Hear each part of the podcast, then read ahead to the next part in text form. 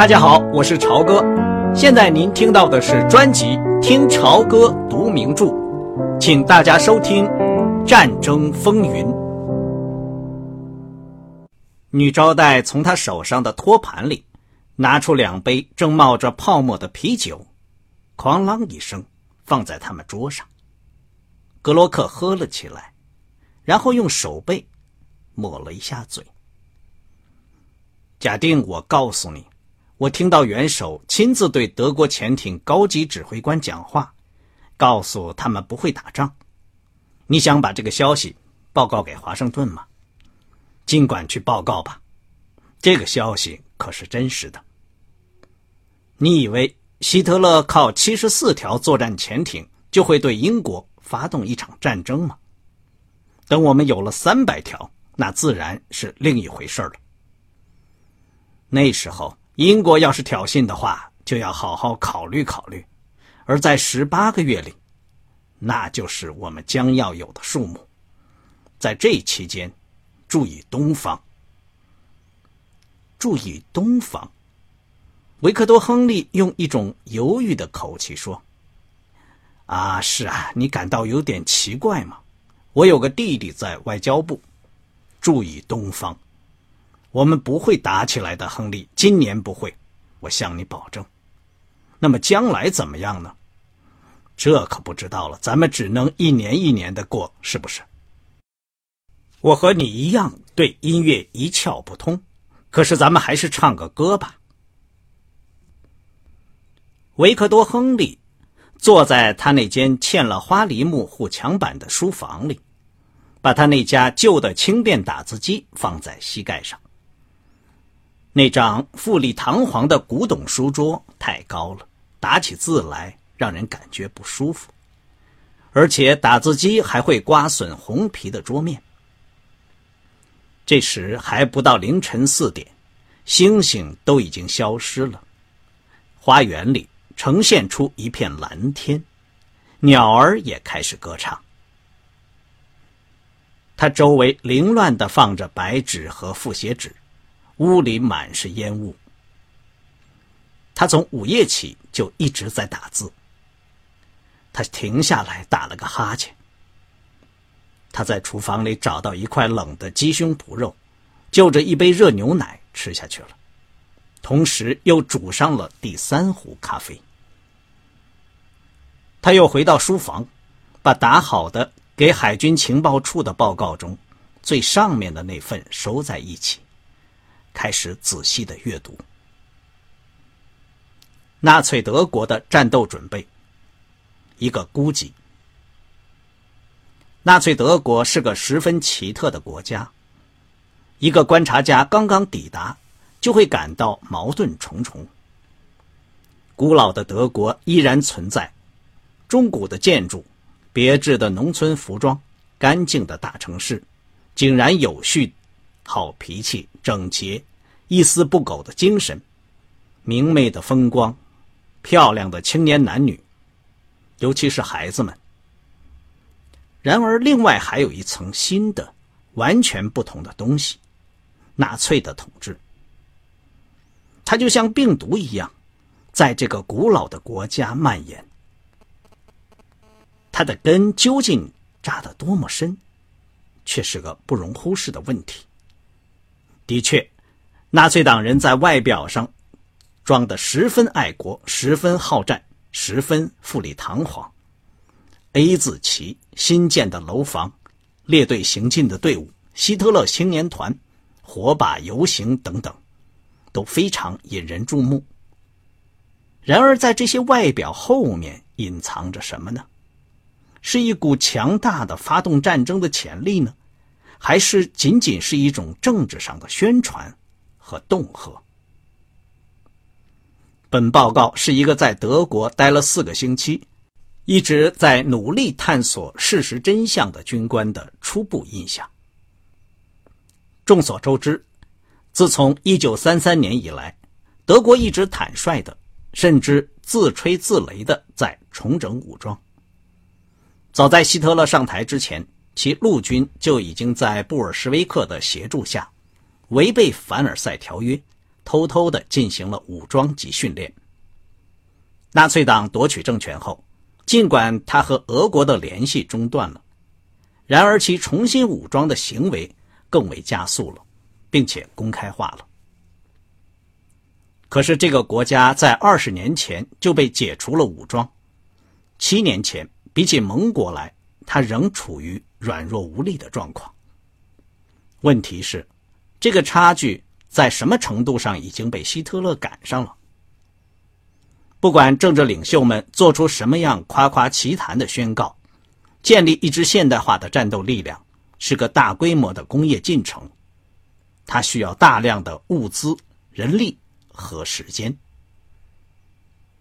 根据本观察员所搜集的事实，可以得出两个有趣的初步结论：第一，纳粹德国还没有把差距缩短到足以对英法发动一场全面战争；二，这个政权并没有在全力以赴的消灭这个差距。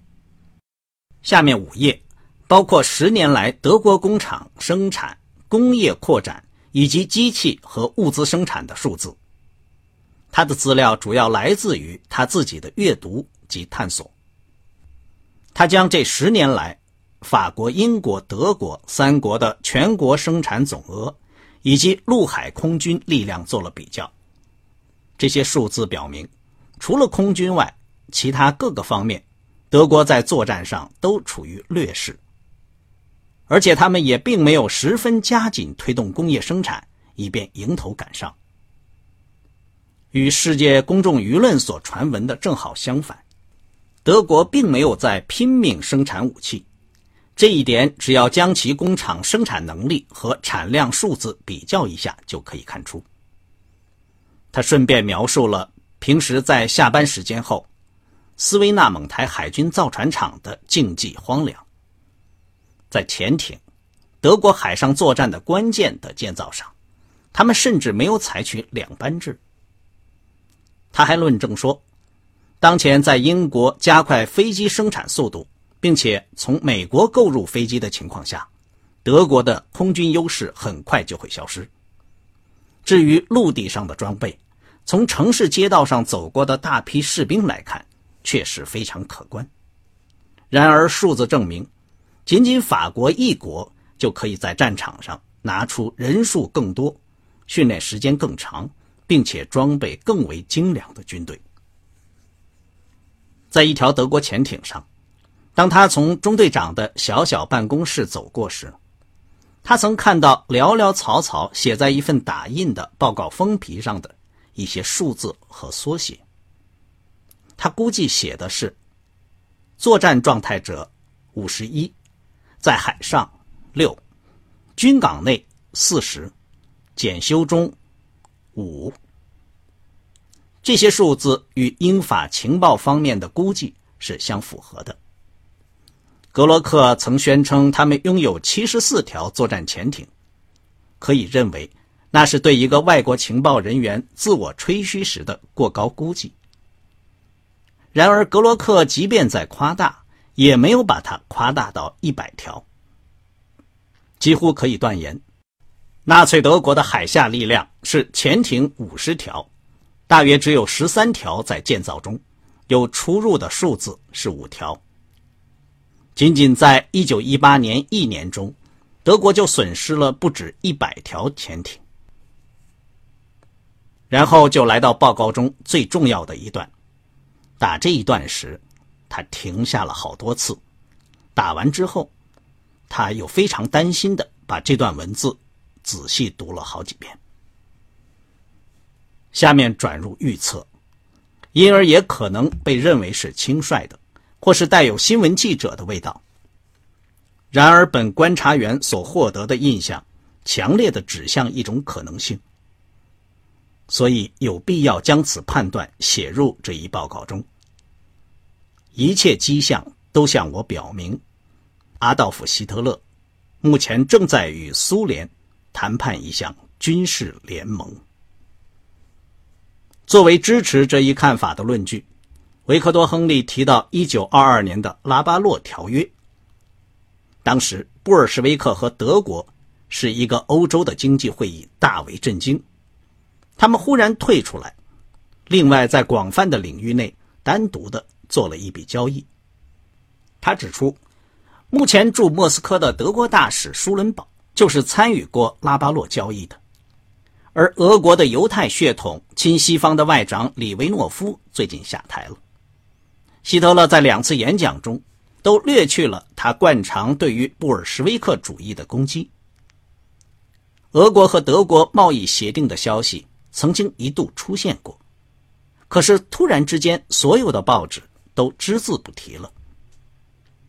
他还引述了在德国潜艇上处于指挥职位的一名高级军官的那段话：“注意东方，那边有动静。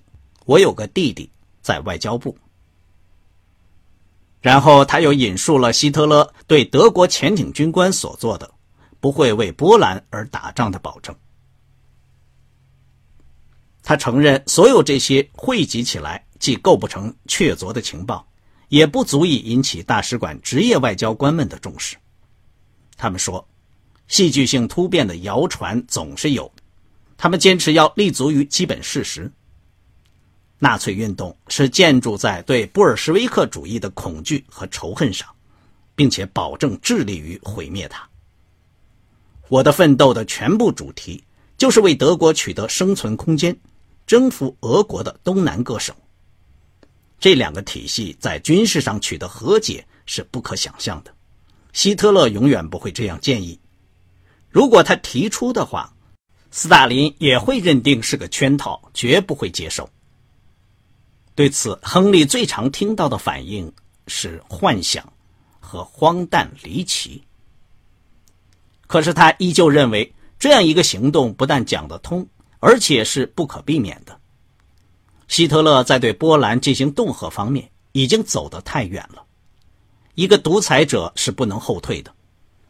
然而他在打一场世界战争的准备上，是还远远没有做好的。和所有那些不要黄油要大炮的气势汹汹的宣传叫嚣正相反，希特勒甚至还没有把他的国家置于为战争而生产的基础上。这么做多半是为了避免让人民感到惊慌。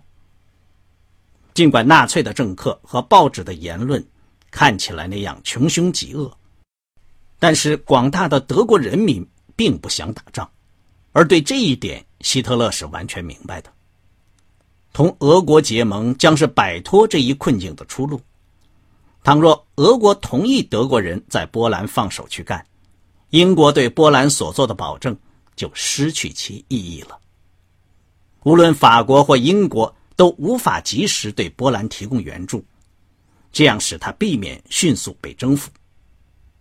因此，波兰人是不会抵抗的，他们会割让但泽市以及沿着波兰走廊那段公路两侧的领土。希特勒目前所要的也就是这些。也许以后他会像在捷克那样开入军队。占领波兰的其他部分，但是现在不会。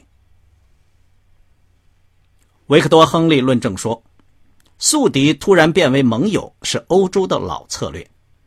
德国和俄国两国的外交尤其具有这一特征。他从新近看过的大量历史书中举了许多例子。他指出，希特勒本人首先就是靠在政治路线上急转而上台的。和他的死对头弗朗兹·冯·巴本做了交易。他把复写纸撕碎，丢进废纸篓，把报告的正本和两份副本放到衬衫口袋里，何一倒在那张红皮躺椅上，睡着了。他睡的时间不长，睡得很不踏实。等他睁大眼睛时，太阳正从树梢间射进微弱的霞光。他冲了个淋浴，穿上衣服，把报告又重新读了一遍，然后就从瑞林区到威廉大街走了五英里，一路上还在思索着这个文件。比起他曾经研究过的托雷弗的报告来，他这份报告是对全面战略的冒昧的探索。远远超出了他的能力和职位。这也是海军作战部长亲自告诫他不可写的德鲁皮尔逊专栏那类东西。但是另一方面，他又觉得他是根据事实来写的。他以前送出过若干份像吉普那样的技术性报告，他还打算写一篇关于斯维纳蒙台的报告。纳粹德国的战斗准备，是对不可知领域的一次冒险。在军事学院的讲习班上，只要将军以下的军官谈起全球战略，教官就会很不客气的加以讥笑。问题是，如今这个报告已经写成了，是把它送上去呢，还是丢在一边？刚才您听到的是听潮歌读名著《战争风云》，谢谢您的收听，我们下次节目再见。